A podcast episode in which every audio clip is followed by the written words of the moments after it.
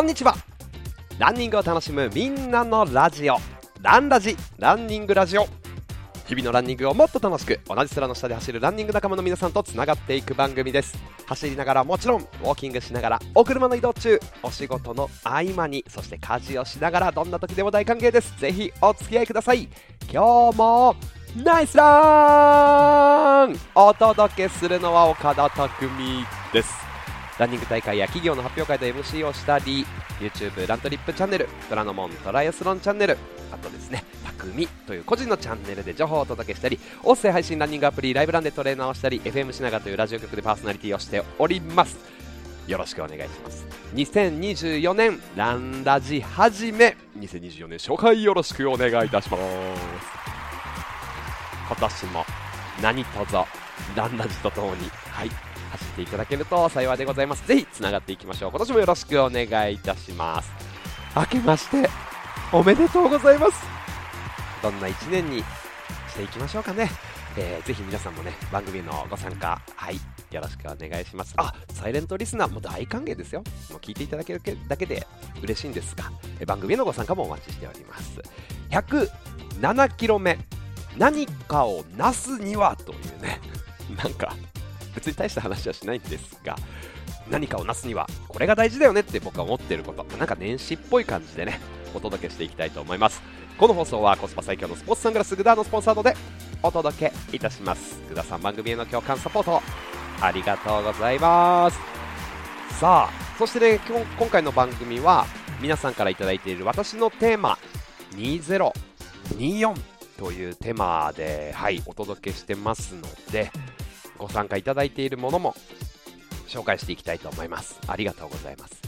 えーと2024年が明けましてね収録しているのは1月5日の金曜日なんですけどね。僕はラジオの生放送初めて2024年の生放送を終えて今このランラジオを収録しているというところですが年末年始皆さんいかがお過ごしだったでしょうか、まあ、ちょっとね僕の周りもそうですし僕自身もちょっと年末にかけて具合を崩してたっていうこともありますがかなり風が流行っているなんか胃腸炎とかも流行ったりしてるみたいですので、えー、熱が出ていたという方しっかりとね体をケアしていきましょう。僕はあの31日にいつも行ってるフィナムランニングクラブっていうねところがやってる、まあ、高尾山のトレラン年末おみそおみそかじゃない。年末に、はい、大晦日か。あの、山走って、実家帰って年を越して、1月1日は埼玉の川越のね、えー、祖父母の家で、えー、だらだらとおせちを食べて、そして今年の1月1日は、元旦、元旦じゃない、元日からありがとうございました、ランラジオンラインオフ会っていうのをね、やりまして、皆さんとつながるというところからスタートさせていただきました。ありがとうございます。何にしてもですねでもあの1月の1日の夕方ですよね。能登半島地震驚きましたね。本当にあのランラジライブランラントリップもうありとあらゆるところでこの北陸エリア金沢富山福井まあその震源地に近いところの方々とたくさんつながっているのでえー、ってね本当に驚きましたね。埼玉にいるタイミングではこうなかなかあんまり揺れを大きくは感じなかったんですけど僕あの年明けその1月1日に祖父母の家でじいちゃんばあちゃん、えー、うちの両親、そして僕の妹もいて山形におばがいるのでいつもそのおばの一家とズームをつないでおせち食べたりしてるんですよ。だからその夕方もズームつながったままであ揺れてるってねテレビの向こう側でなってわーっていうのをちょっとそれを揺れをちょっと間接的には感じてたんですけどまずはあの被害にあら遭われている皆さんちょっと不安な状態がね続いているというところでございますが、まあ、日に日にこう亡くなられている方が増えてたりとか行方不明者の情報が出てきたりとかでちょっとやっぱ不安だなとか余震がまだ続いていくっていうそんな状況かもしれませんけれどもできることあったら本当に教えてください。そしてねあのランラジオンラインオフ会でもその当日の夜につながってあのなんとか無事ですとかねテレビが壊れちゃったんですけどまあ無事ですとか、えー、食器が割れちゃいましたとかそういう話も聞けましたけどまあなんとかとりあえず今確認できているところで無事だっていうことがつながってる範囲で分かってよかったです。あのこうやってランラジの放送をねお届けしたりランラジリスナーそしてまあランライブランもラントリップもこうやってつながっていくことで1人じゃないね、どんな状況でもこう一歩踏み出すことで前に向いていくっていうね、そこにこのランラジの放送もお役立てればなと、役に立てればなと思っておりますので、ぜひ活用してください。一人じゃないですからね。はい。よろしくお願いします。うん。まあ何にせよ、2024年が始まったということでございます。はい。そして2日3日ね、箱根駅伝、あ、1日のニューイヤー駅伝もね、盛り上がりましたね。箱根駅伝、もちろんなんですけど、ニューイヤー駅伝もやっぱりいろんなエースというか、エース級の人たちばっかりだから、あれもあれで面白いですよね。うん、そこからスタートしてね、もう駅伝三昧の年始だったんですけど、箱根駅伝、あ皆さんはどこが興奮しましたか、ね、やっぱ往路のあの駒澤の佐藤圭太選手が1位走っているところに青山学院大学の太田選手ね太田葵選手がこうその背中ぐっと追いついたあのスピード。そこからかわしていくっていうあのね走り。ドラマが。面白かったですね。その走りも素晴らしかったですしついにあの駒澤の駒澤ついにあの駒澤に背中を見せるみたいなね。ずっと連覇してきたわけですからその展開とかがやっぱり興奮しましたね。あと、シューズアドバイザーの藤原さんが X で結構投稿されてましたけど、シューズの調査というかね、現地に行って何パーセントどのシューズ履いてたとか、そんなの出てましたけど、まあ、まだまだナイキが多い中、アディダスとかね、アシックスとか、かなり他のシューズに分散してきたなっていう僕も印象で、いろんなシューズ選択肢が増えてよかったですよね。アンダーアーマーも、ホカも登場してきたって。でちょっと個人的にあ目立ってるっていうかうわ結構履いてるじゃんって驚いたのがプーマね増えてましたねリビエイトニトロこれファスト R と2履いてる選手とあともう1足なんかちょっとよくわかんないシューズがあったんですけどプーマも増えてましたね。うん。あとなんか個人的には早稲田大学が結構ハーフタイツ着用してる選手がいたりしてなんかあの駅伝スタイルのちょっとねあのちょっと機能性のシューズだけじゃないものも取り入れ始めてるななんていうのが気になったりとか。うん、あと、めちゃくちゃ強豪だと、優勝候補の一角と言われていた中央大学、去年2位ね。やっぱりあの年末にチーム全体で風が流行っちゃったということで、コンディショニングの話ありましたけど、コンディションがね、調整できないと難しかったっていうね。そこって大事ですね。うん。体ってやっぱりあの、筋肉、日々のトレーニングの積み上げっていうのはもちろん大事なんですけど、成長のために。いかに体調、体の状態がいいか、これやっぱり本当、我々市民ランナーもそうだし、もうトップアスリートまで、これで本当に実力が出るかどうかって左右されると思うんでね、日々の体調管理ってやっぱり大事って、痛感しましたね、中央大学の話を聞いてね。うん、あはい。そろそろ本題にあちょっとお知らせさせてください。あの日本橋三越で僕仕事始めをしまして1月3日にねトークショー来ていただいた皆様ありがとうございました。たくさんのね方々にお会いできました年始から。ありがとうございます。ランダジ T シャツ着て来ていただいたことありがとうございます。さあオンラインオフ会2024年も、えー、毎月1日夜9時半から行っていきますので2月も1日ですね。夜夜の9時半からお待ちしております。またこれ URL を作ったら共有していきたいと思います、えー、僕自身の MC のお知らせ2024年は1月20日土曜日東京チャレンジマラソン戸田橋の陸上競技場。と、えー、3月10日ですね、草加松原太鼓橋ロードレース10キロのレースがあります。まだちょっと公開してないものもあるんですが、今年もたくさんの大会 MC していきたいと思いますので、皆さん何卒現地でよろしくお願いします。はい。あとは勝田全国マラソンが僕も走る出走の予定、東京マラソンもあります。体の調子どこまで戻せるかなっていうね、えワクワク、えドキドキしております。絶対もう風邪ひかない。絶対もう風邪ひきたくない。レースの前に と思ってますさあ行きましょうかスタートから間もなく10分ですね9分30秒というところです新年明けまして辰年。ね。どうでしょうか。皆さんはなんかこんな年にしたいとかね。今年のテーマ皆さんから後から頂いてますんでそれも紹介していこうと思うけ思うんですけどなんか Yahoo でこさっき調べたらですね辰年の辰っていう字あるじゃないですか。の文字の由来が震えるまあ、ちょっとなんかね、1日から地震が来てるんで、あんまりなんかどうなのって思うんですけど、まあ、地震のシーン、震えるっていう字らしいんですよね、その由来が、文字の由来。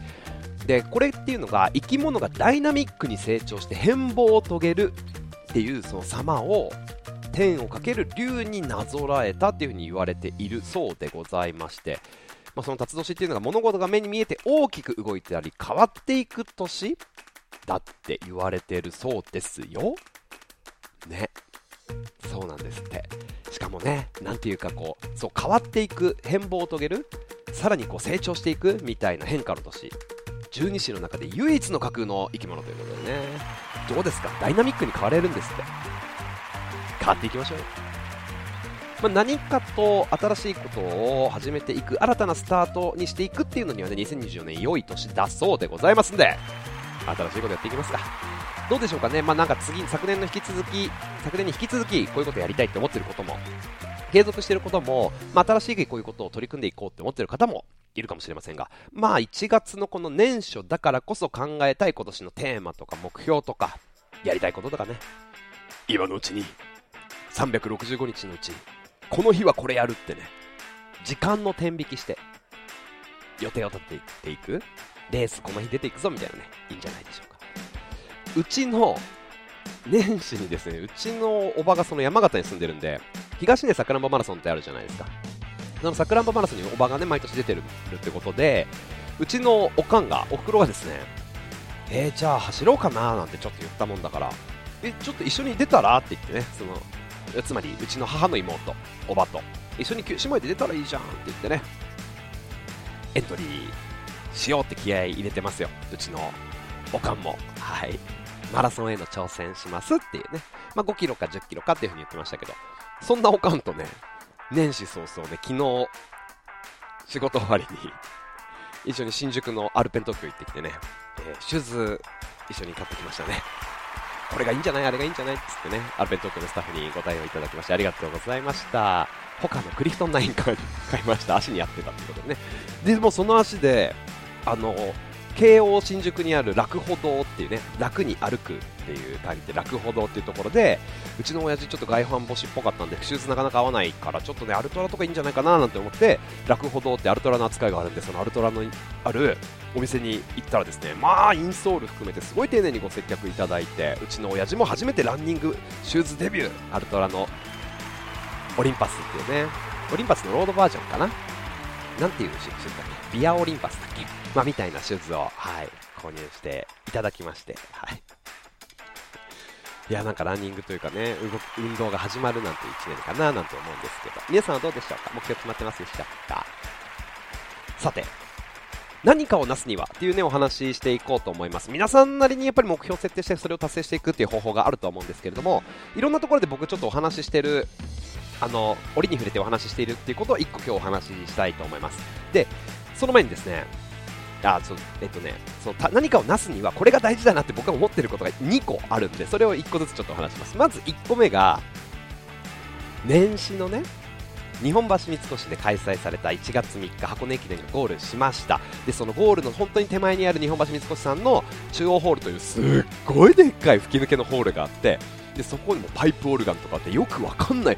なんだろうなあのオブジェみたいなでっかいねホールにドドドーンっていうちょっと何か分かりませんけども、あのでっかい、んなんかこう、オブジェがあるんですよ。あの、本当に気のいい場所で、そこでトークショーやらせていただいたんですね。箱根駅伝が100周年、そして三越が、日本橋三越が350周年。創業からね迎えたということでその記念のトークイベントということで行われたんですけど、えー、元箱根ランナー日本大日大で走った和田正人さん。俳優の和田正人さんと三代目山の神神野大地さん。そして TKD チャンネルの YOSHIKI 君。でこの三越の社員の方で法政大学で山のロック山下りのロックを走った田子さんっていうね元法政大学のキャプテン。田子さんっていう方と僕で僕 MC 進行で入らせていただいて箱根駅伝の裏話みたいなお話をいろいろ聞いてきたんですよ1時間ねたくさんの方に来ていただいて。300人ぐらいいたって言ってましたよ。三越の方が。でその時にトークショー自体ももちろん面白かったんですよ。最後に今回のその箱根駅伝を見て神野大地さんが感想を述べられてたんです。これは神野大地さんの最新、まあ、これ聞くタイミングにもよるか。YouTube にも上がってましたしその箱根駅伝の感想を言ってる YOSHIKI 君と一緒に喋ってる。YouTube にも上がってるしご自身のね神野大地さんの X でも投稿されてた言葉をトークショーの最後にね教えてくれたんですよ。あの今回の箱根駅伝僕はあの後輩青山学院大学の見事な走りを見て思いましたと。素晴らしい熱意？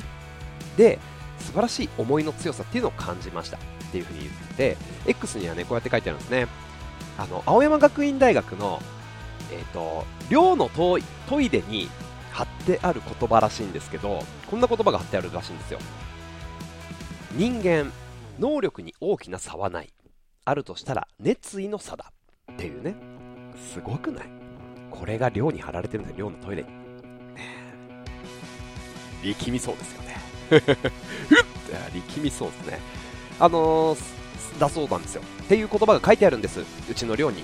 寮には書いてあって本当に今回のその箱根駅伝を振り返った時に、あの、青山学院大学の後輩は、まあ、もちろん駒澤大学もそう、まあ、いろんな強い選手たちがいるというチーム本当にたくさん強豪がひしめくという中で能力に大きな差ではがあったわけじゃなくて本当に熱意の差で素晴らしい走りをして勝つことができたんじゃないか。その走りをね走りからそれを感じることができましたっていう風にその言葉を通して最後のトークショーにねお話ししてくださったんですよ。めっちゃいいじゃんそれ。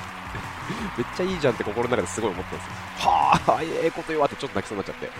で、あのご自身のね、YouTube とか X でもそれを書いてたんですね。で、この言葉は青山学院大学の寮のトイレに貼ってある言葉ですと。後輩たちから勝利への執念を感じましたなんていうふうにね、X では書いてあるんですけど、いやー、そうですよね。本当に、その走りを見た方が、なおさらそれ感じるんじゃないですか。まあ、市民ランナーである我々もそうだし、あの箱根駅伝のレベルになってもそうだと思うんですけど、仕事もそう、ランニングもそう、何かを成し遂げるのには、やっぱり人間大きな能力に差はない。確かにそうかもしれない。天才的な人もいるかもしれない。でも熱意。どうなりたい？何をしたい？何を成し遂げたいって思いが強ければ強いほどそれに真剣に向き合うしそれに時間も割くし労力も割くしどうすればいいんだってめっちゃ考えますよね。だからやっぱりどれだけそれに思いを傾けられるか、まあ、傾けることができるぐらい好きかとかね、思いが強いか。だからやっぱり熱意ってすげえ大事だなって、改めて思ったっていうね。もう思い返すとやっぱり僕自身も MC になりたい、ラジオのお仕事がしたい、フリーランスになって全くのゼロから始まった時に、圧倒的な、なんて言うんだろうな、今よりも高い、なんか危機感というか熱意というかもうね、やっぱありましたもんね。うん。今ないのか。いやいや、そういうことじゃないんです。今もありますよ。楽しいを作る。はい。ランナージをやってるというのもね、そこに通ずるわけなんですけど。でも本当に何かを成したい。こうなりたいって思う。MC0 の状態からやっぱ何か1になったなる時が0から1にする時がねやっぱり一番熱意入ってたなって思いますねそうなんですよやっぱこの熱意っていうものを傾けられるものって自分が何なんだろうなってこうやって意識すること大事だなって改めて思いました。上野大地さん素敵な言葉ありがとうございます。人間能力に大きな差はない。あるとしたら熱意の差だわあ青山学院の寮に寮で1週間ぐらい生活したら何かが変わりそうですね。ね。でそして何かをなすために僕が大事だなと思うことが2つ目。うん。これはねえーと、と焦点を絞るっていうことですね、本当フリーランスになっでもそうだしランニングにおいても僕日々なんかこう意識しているというか脳の中にあるのがた虫眼鏡なんですよ。虫眼鏡。はい。太陽の光がわーっと世の中にこう広がってて太陽の力がわーっと注がれていく中でそれを虫眼鏡で一点にギューって的を絞ってギューって集めることによってじゅわーってね紙に火がついたり燃え上がるじゃないですか。熱量が本当に熱々になって。熱量があるだけじゃなくて焦点を虫眼鏡みたいにギューって絞るっていうことが僕日々大事だなっていうので虫眼鏡虫眼鏡って頭の中にはなんかいつも思ってたりするんですけどこれをね年始に思い出させてくれたんですよ。うちのお ふくろが1月2日にえー、っと箱根駅伝見終わってあのあと1月2日だよね。そうそう。あの家で飲んでたんですよね。夜ご飯を食べながらお酒飲んでてで親父が寝ちゃった後におふくろとこう2人で喋ってたらですねまあこんなこと言っててあのうちのおふくろは 62? かな、はあ、年齢重ねて残りの時間が減ってくるとあのいいのはやりたいことが絞られてくるってことなんだよねっていうふうに言ってたんですよ。なるほどと。あれもやりたいこれもやりたいじゃなくてやりたいことが絞られてくる。で、まあ、逆に言うと絞られてできないから絞ってるってことだと思うんですけどであのああなるほどなと。確かに絞るって大事だなっていうのを改めて思い出させてくれたのと僕がねライブランでかつてというか何度もよくお話ししていたこと25対5の法則っていうものがあるんですけどそれもね覚えててくれてその時言ってくれたんですよ。ああ確かにっつって。25対5の法則。去年の年始に僕やったんですけど改めてちょっと今年もやりたいなと思ったんでねそれを皆さんに共有したいと思います。何かっていうやつですね。これあのウォーレン・バフェットっていう方ご存知ですか？はい。まあお金のお金関連のことでね出てくる方ですね、ウォーレン・バフェット、もう本当投資家として世界でも一番有名な方というウォーレン・バフェットさんなんですけど、あの僕がこれを知ったのがですね、あのひろゆきさん、うん、ご存知ですか？はい。ひろゆきさんの本の1%の努力っていうのを前に読んだ時にですね、えっ、ー、と、書いてあったんですよね。あのその本にまあ、冒頭では必要だったのはお金や時間ではなく思考だったっていうふうに書いてあって1%の努力っていうタイトルですけど1%の努力で楽しく生きるための考え方を、まあ、いろんなご自身のエピソードとかを交えてね紹介してるんですが優先順位っていう章があってその中にこのウォーレン・バフェットの考え方に触れてるところがあるんですよこれ結構面白いなと思いましてひろゆきさんの本なんだけどウォーレン・バフェットについて面白いなと思ったんですけどあのウォーレン・バフェットの25対5の法則。25対5これであの検索するとめっちゃ出てくるんでぜひ見てみてください、えー、どんなものかっていうとですね、まあ、彼が、あのー、専属のパイロットに伝授した。やりたいことを見つけてやるべき重要なことが分かる、まあ、方法。3つのステップがあるよっていうふに言ってるんですね。そうそうそう。あのすごいそのパイロットの方もね、大統領とかを乗せてきたすごい敏腕のパイロットさんらしいんですけど、いや、キャリア悩んでるんですよ、どうしようかな、何をやったらいいか悩んでるんですよみたいな時に、これを3つのステップをやりなさいってね、アドバイスをしたらしいんですよ。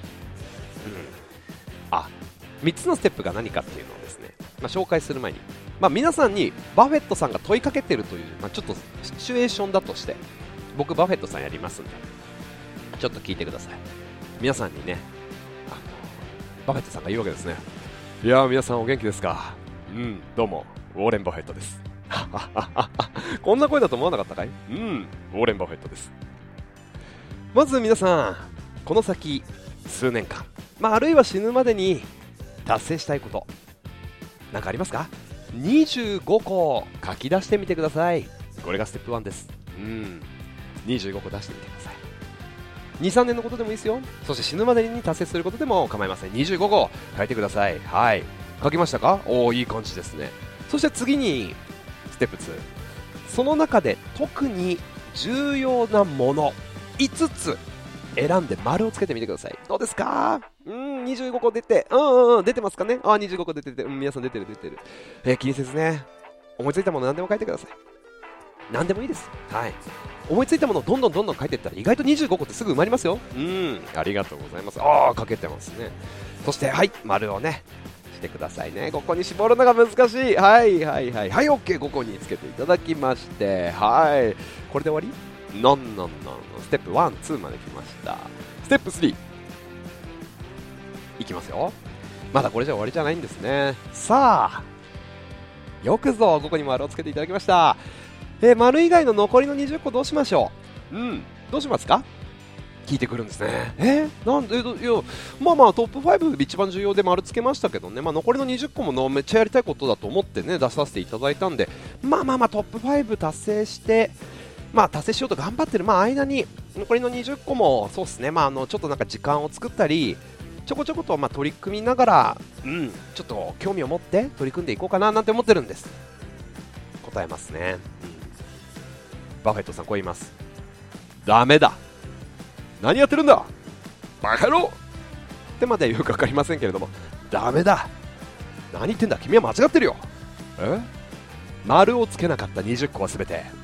絶対にやらないリストに入れるべきだ。え？残りの20個が何であれ？トップ5を達成するまで一切考えてはならない。え？え？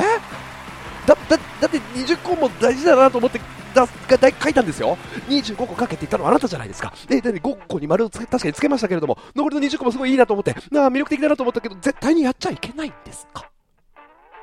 なんですって。はい。ステップ3は最も達成したいと思ってる5つと残りの20個にリストを分けるっていうねことなんですって。お分かりになりましたでしょうか？すごい簡単なステップですよね。ワン、ツー、スリーというね、このステップ。バフェットさん、すごいこと言うじゃん。20個やっちゃだめなの？みたいなね。でも、あの年始あるあるかもしれないですけど、年始って、まあ、365日あるわけじゃないですか、まあ、今だったら360日ぐらいあるわけですよね。なんか今年こそやれる気がするぜっていう、なんかあの年始マジックあるじゃないですか、何でもやれる気がするみたいな、無限に荒野が、なんで無限になんかこうフィールドが広がってて、今年何でもできる気がするぜみたいな、あのなんだろう、あの年始スター状態みたいな状態ね、そうなんですよ、まっさらになった気持ちでみたいな。でもなんかなんだかんだ言って達成できなかったりするっちゅうやつですよね。なんか年始もそうだし、なんか僕らってこう人生の中で、あのなんだろうな、あまりにもいろいろなものに興味があって、あまりにも多くのことを達成したがってしまうというね、悪い癖があるんじゃないかななんて思うんですよ。まあ、この25対5の法則、まあ、今フォーカスすべきこと、今やるべきことに、まあ、焦点を当てるためのいい運動、エクササイズになりますよね。そう。あの実際僕もですね去年、ちょっと今年まだこれできてないんですけど25対5実際にやってみるとねああ、なるほど。やっぱこっから行かなきゃいけないんだなっていうのが分かってすっきりするんですよ。これは雑念なのか？みたいな。これもいいなと思ってるけどこれそんな重要じゃねえんだななんて思ったりするっていうね。これが大事なんだっていう、まあ、焦点を絞ることができる。でこのエクササイズなんですけど人生全体とかここ5年とか今年1年とか。だから今年の1年の25対5のリストを作ってもいいと思うんですよね。そう。そういう期間を絞って応用していくっていうこともありだと思いました。僕自身はね。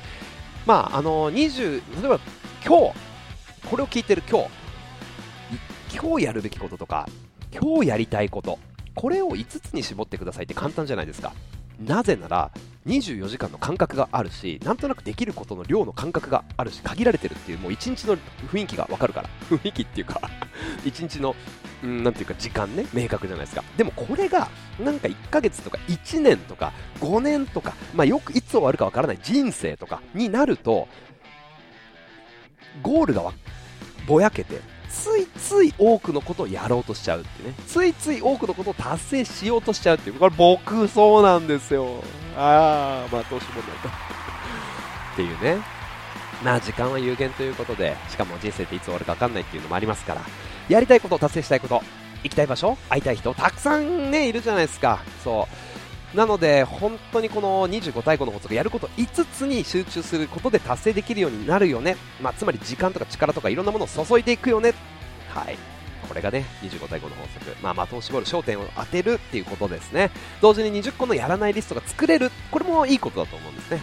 そうそうそう。まあ、あの整理収納アドバイザーなんてやって やってるっていうか資格をちょっとだけ持ってるんですけど整理ってね不必要なものを取り除くっていう要素意味なんですけど不必要なものを取り除く、まあ、ちょっと整理にも通ずるところがありますよね。本当に大事なものだけ残してあの不必要なもの一見やりたいことなんだけど実は不必要な20個があると思うんで必要な5つですね。試しにやってみてはいかがですか？この年始ね。今月？今年？この1年？ここの5年とかでも。まあ尺はお任せしますけれども。優先順位を決めるやりたいことを見つける重要なことってこれなんだな。っていうねお話でございました。なので何かをなすにはというねタイトルにしましたけれども1月だからこそ、えー、僕が今話をした熱意。これねあと焦点を当てる。25対5でやるべきことを集中するっていうね焦点を絞る虫眼鏡みたいにジューってジューってやるっていうね、うん、あれじゃないですよ、はい、ハンバーグ！ジューってするってね。的がないとね矢は入れないんですよ。弓を射ようといる姿勢をとってください。弓を引いてギリギリギリギリギリギリギリ。的がないからどこに打っていいか分かりません。なるでしょ。的を用意するっていうね。的がないと矢は入れませんので。そうなんですよ。熱意と焦点。これやっぱ大事。燃えるような願望熱意の話プラス優先順位と焦点を絞る。この2つが何かをなすには大事だなって思いました。っていう年始のお話でございました。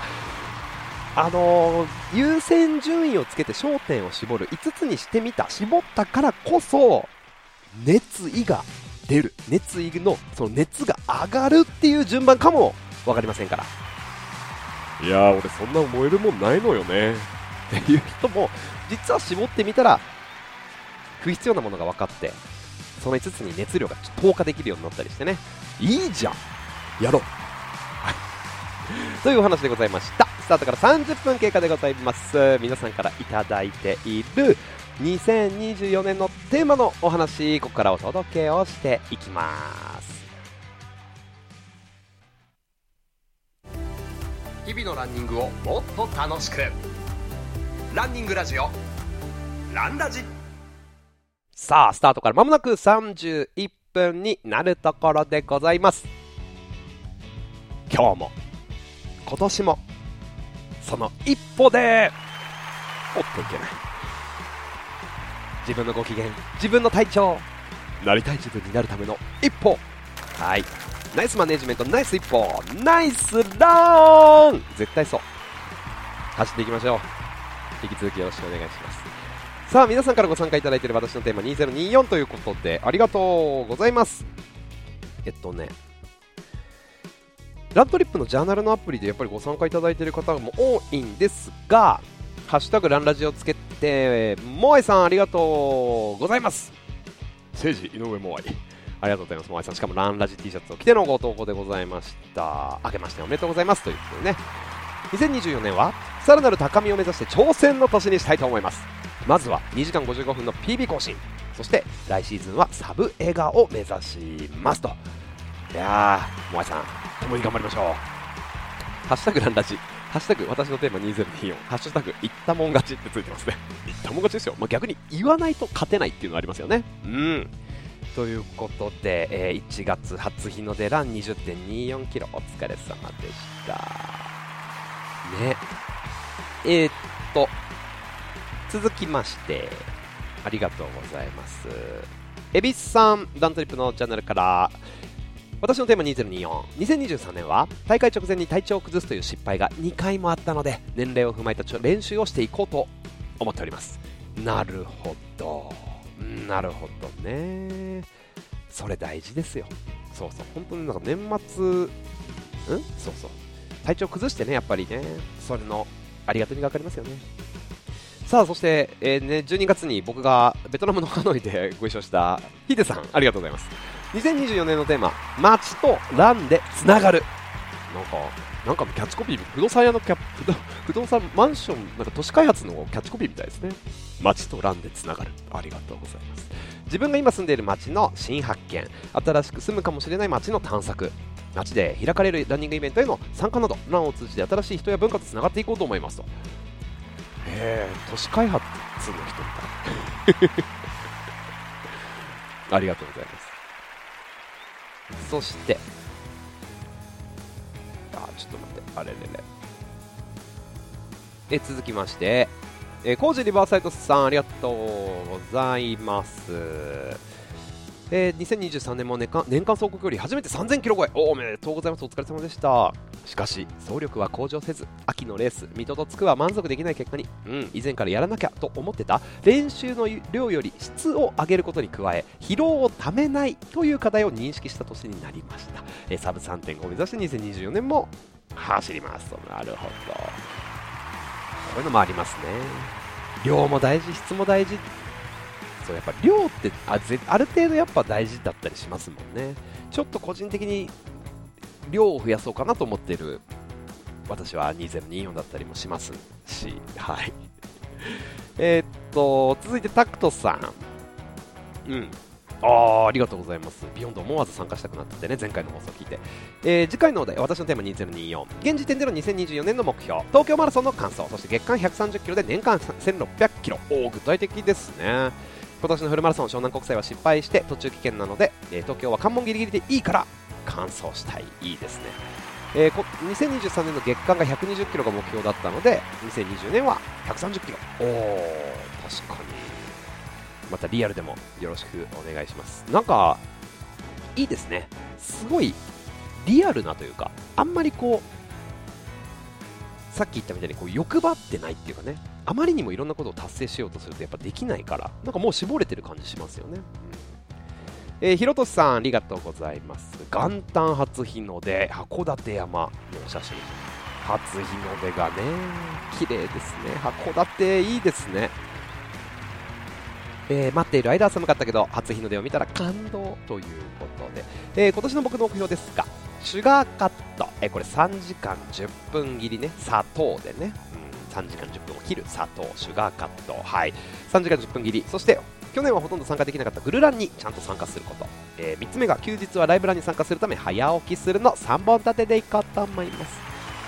3本立て。ね。うふふふふ。わかりました？サザエさんが出てきましたね今。えー、ブーチンさんありがとうございます、えー、で私のテーマ2024ですが怪我なく走り続けること。そしてフルマラソンでグロスサブ3達成公式記録でサブ3グロスね。あそしてマイラーになること。あいいですね。走ってますもんね。ブーチンさんは去年新越語学とかね。100マイル。応援しております。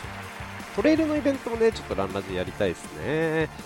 たかしさんありがとうございます。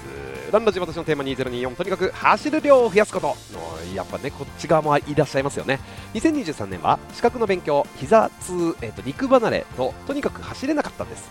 12月に150キロとようやく走れるようになったので、2024年は年間2000キロを目標に量をひたすらこなす1年になれれば。おー、なるほど。いいですね。量ね。そうそうある程度やっぱり量ジョグをしていく量でやっぱ走力が担保できるっていう風にねやっぱいろんな人言うんですよジョグの量だって8割から9割ジョグでいいって言ってる中でジョグの質向上ジョグの量を増やすねこれどっかでこういう話をちょっとゲストを招いてしたいですね続きましてえー、ケンニシさん、ありがとうございます。フルマラソン、3時間20分切り。まずは京都、東京でチャレンジダメなら秋のシーズンにと。えー、続いてトレイルランのレース3回完走。おお、昨年は2回だったということですね。えー、3個目が1年間元気にランを楽しむ。昨年と同じ、昨年後半は体調不良が続いたので、その教訓も含めてなるほどね。いやー、これですよね。体調って大事。え、ともこさん、ありがとうございます。明けましておめでとうございますと。今年の目標は、8月のトライアスロン世界選手権に出場完走することなのですが、今年のテーマは、例年通りのやり方や考え方を少しずつ手放すことです。はっはなるほど。手放す。これ大事ですね。いやー、手放さないと新しいものってつかめないもんねよく言いますけど何かを持ったままね握り拳じゃ何もつかむことができないよなんつってね新たな挑戦をしていくためには今まで通りの方法ではダメだと思うので新たな世界を見てみたいという好奇心。なるほど。すでにこのテーマの実践は昨年12月から始まっていて初めてランニングのフォームの改善のレッスンを受けたりいつも一定ペースで走っていたマラソンをビヨンドでは前半突っ込んでみました。だからこそでもベスト更新でしたもんね。え、挑戦といえば挑戦なんですが、より自分らしさを発揮するためにいい意味で変化のある1年にしていきたいと思います。ね、なんかおすすめの本ということで、えー、2018年に発行されたこの本、なんて、うまくいったやり方から捨てなさいっていう本。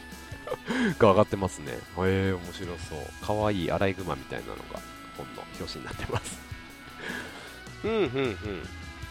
えー、っとですね、続きまして、えー、おフリギさんはニューイヤー生観戦。いいっすね。見に行ってますね大迫くんねえー、そしてひろきさんありがとうございます。私のテーマ2024負けないこと投げ出さないこと逃げ出さないこと信じ抜くこと。はい。素晴らしい4つのテーマですね。初めて聞いた。ね、負けないこと、投げ出さないこと、逃げ出さないこと、信じ抜くこと、ダメになりそうな時、それが一番絶対大事。歌にできそうですね。うん。えー、元旦は仕事のため朝一に17キロの元旦ラン。今日は8キロだけ？ということでねこういうテーマを設けて。いやいいじゃないですか。新年は新たな気持ちで頑張るぞってなった矢先の自信、石川県出身の、えー、友達に LINE したら帰省中で、今、避難所に家族で向かっている最中。ということでね、うん、なんとか立ち直ってほしいです、なんていうこともあります。というふうに書いていただいてますけど、そう。僕もランだけではなく何事も前向きに毎日少しずつ前進を目指します。ダメになりそうな時前向きな姿勢が一番大事なはずと。そう。前向きにしていく。でもやっぱりそういう時にやっぱ走ると前向きになれると思うんです。なんか今イントネーションおかしくなっちゃったけど。なれると思うんですよ。だからこそ走る。ね。ダメになりそうな時一歩出していきましょう。今年も。え DSK さん。年末もねクリスマスのイベントでお会いできまして。2024年の私のテーマは強いランナーになることです。いいね。俺も強いランナーになりたい。去年はスピード強化を重視して練習を積み重ねてきました。しかしサブスリムだと3秒届かなかった湘南国際マラソン。速さよりも強さが欲しいと感じた2023年。こんな自分を変えていきたい。強風やアップダウン。暑さや寒さにも負けない強いランナーになりたいんです。そうすればきっと寒すぎ達成もできると信じて2024年は頑張っていきたいです。とうわーいいですね。20.24キロランお疲れ様でした。20.24キロランそのその年走り始めにこれやる人絶対増えてません。絶対増えてませんか。僕もやりましたよ1月2日にね20.24キロ。ラントリップのアプリ止めようと思ったらついつい油断してあやばいもう20.3キロになってるっていうね、はい、時計の方では成功したんですけどね。え、コージリバーサイドさんありがとうございます。えー、っとうんうんうん。2023年年間走行距離が初めて3000キロを超え。あちょっと待って俺これ紹介した？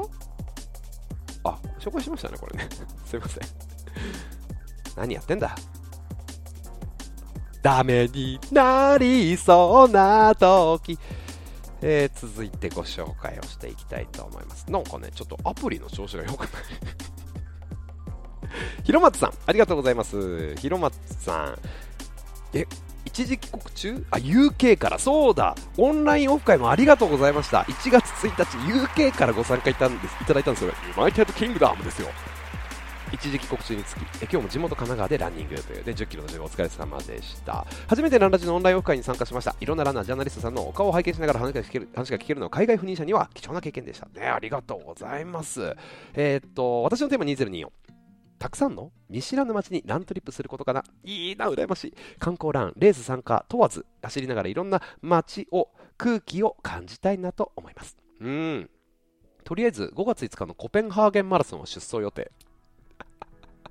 今度こそランラジティに誰か反応してくれないかないやー、コペンハーゲンマラソンでもしも、今日もナイスラン、え、ランラジとかって声聞こえたら、その段階で止まってその人に声かけてください。お願いします。いやでもそうやってあの日本だけじゃなくて世界でもねランラジランラジが通じるようになるといいですね。頑張らねばだね。えー、そして周平さんありがとうございます。私の2024年のテーマは躍動。えー、辰年っぽい。いいですね。講師ともに自分自身の行動に変化をつけながらいきたい。生き生きと動き回る一年にしたいと思います。そのために健康な体の維持と具体的な目標設定をということでね。はい。以下いろんな目標がはい。マラソンの目標とかねタイムの目標具体的ですね。はい。ありがとうございます。えー、周平さん。今年やっておきたいことが2つ。はいはいはい。1つは東京マラソンで PB を更新することビヨンドは2022年の出したタイム3時間21分40秒あれから1年経ってまだ PC PB 更新できてないからと。でもう一つはトライアスロン大会にデビューすること。ほう。90歳のトライアスリート。ああ稲田さんかなに触発されて始めてみたくなったトライアスロン。2024年のデビューに向けて昨年の7月からスイミングも始めて。お。すごい。ようやくそこそこ泳げるようになってきましたということでね。絶対大丈夫。2ヶ月で僕もデビューしましたから。泳げないところからねいけますよ。えー、10月に9月九十九里のミドルディスタンス完走することの目標ね、えー、これを達成できる自分を頭の中ではイメージできてるしきっとできるはず。あとは目標に向けて設定したステップを1つずつ登っていくだけ。やればできるわ。やらなかったらできはしないってことで一歩でも半歩でもいいから前に向かってチャレンジする。そんな1年にしたい。うほかっこいい。やろう。一歩でもそう。半歩でもいいっすよね。半歩でもいいっすよね。確実な前進だもん。えー、フーさん2024年のテーマ。有言実行でいいっすね。さくらマラソンでのサブ4達成。勉強中の資格取得。こういうねインプットも。えー、トシちゃんさん。私のテーマ2024再起奮闘。再び起き奮闘するね。再起奮闘。昨年の下半期は怪我に見舞われ2大会の危険。ああ残念でしたね。思うように走れなかったということで丸1怪我をしない。丸2 3月の福井桜マラソン。サブ4.5えー、3つ目が5月の黒部名水マラソンでサブ4達成ね今年もラントリップでのつながり大切にいろんな方々と出会えれば最高ですねうん再起奮闘いいじゃないですかえー、この他もね、ありがとうございます。皆さん、ぜひ、ハッシュタグ、うんと、これ私のテーマ2024で検索すると、ランラジリスナーの皆さんのご投稿見れますんで。うん、チキさん、パタさん、サダさん、えー、あ、ナオさんは昨日の自分に勝つ。いいテーマですね。他人と比べて落ち込むのではなく、昨日の自分に勝てるように今日一日を過ごせたらと思います。骨折すっかり良くなり、ちょこちょこウォーキングしたりしてきましたが、今日は久しぶりに走りました。なんとか20分間。いやー、いいですね。ちょっとずつ。昨日の自分に勝つ。まさにちょっとずつ。昨日の自分に毎日勝ったら365日後すごいことになってますもんね。いいや、本当に皆さんからのこうやって目標というかテーマを聞くと身が引き締まりますね。合ってるこの表現。コロヒトさん、そして信行さんもご参加ありがとうございます。はい、コロヒトさん、当面のテーマは3月の静岡マラソンを楽しむ。はい、ただ、タイムを狙いに行くことを楽しむか、故郷の景色を楽しむか、またまたまた一緒に出走する弟に負けないように楽しむか、正直悩んでますと。いいですね。あ、年間を通してのテーマ、効率化。最近の言葉だとタイパ、タイムパフォーマンスね。こういうのも大事ですと。仕事の効率化をして家族とランの時間を作り家族の時間も大事ですね。月間200キロ ,200 キロ走りたい。信行さんはあのビヨンドので目標が達成できなかった悔しさからこんなコメントなんですね、えー、ただ明けましておめでとうございます。ただ私はまだ明けてないんです。なぜなら年末にサブ3.5をしないと年が明けないと豪語してしまったのでまだ2023年をさまよってるんです。ああまだこっち来てないんだ。最高の仲間が応援してくれて伴走してくれて一緒に走る仲間ペーサー給水天気も最高そして最高の MC が揃った最高の舞台ビヨンド。しかも2週間前にハーフのベスト3分更新。絶対ゲット自信があったのにまさかのトラブルもある結果は惨敗。ね。楽しんでなんぼという私の原点を忘れていたことが敗因なんじゃないかということで。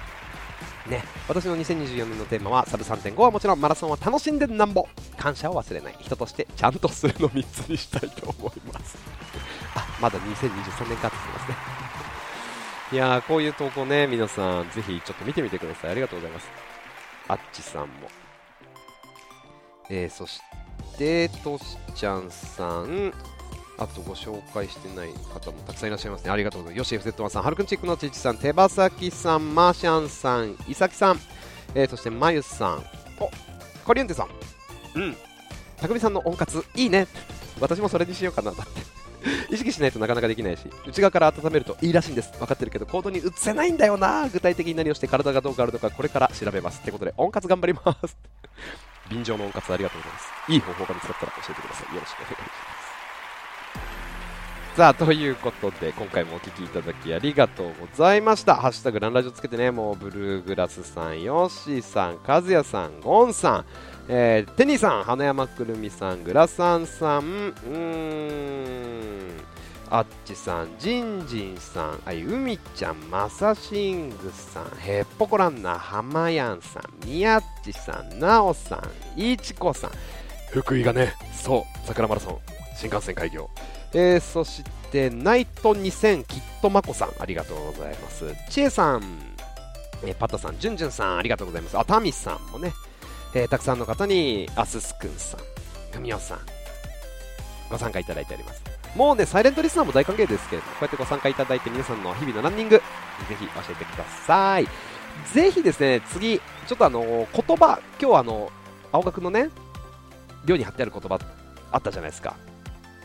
あの人間能力に大きな差はないあるとしたら熱意の差だなんていうねそういう自分の心の中に残あるとどまってる前向きになる言葉前向きになる言葉、ハッシュタグランダジと、ハッシュタグ前向きになる言葉っていうのをぜひつけてですね、教えていただけないでしょうか。言葉は力ですからね、皆さんの心の中にある言葉、誰かのために役に立つかも。ぜひ教えてください。よろしくお願いします。えー、X、インスタグラム、ハッシュタグランラジで、ラントイップのチャンネルも同じく、ハッシュタグランラジ、そしてハッシュタグ前向きになる言葉、き送り仮名で 前向きになるきになるがひらがなですね。あと漢字で。概要欄に書いておきます。よろしくお願いします。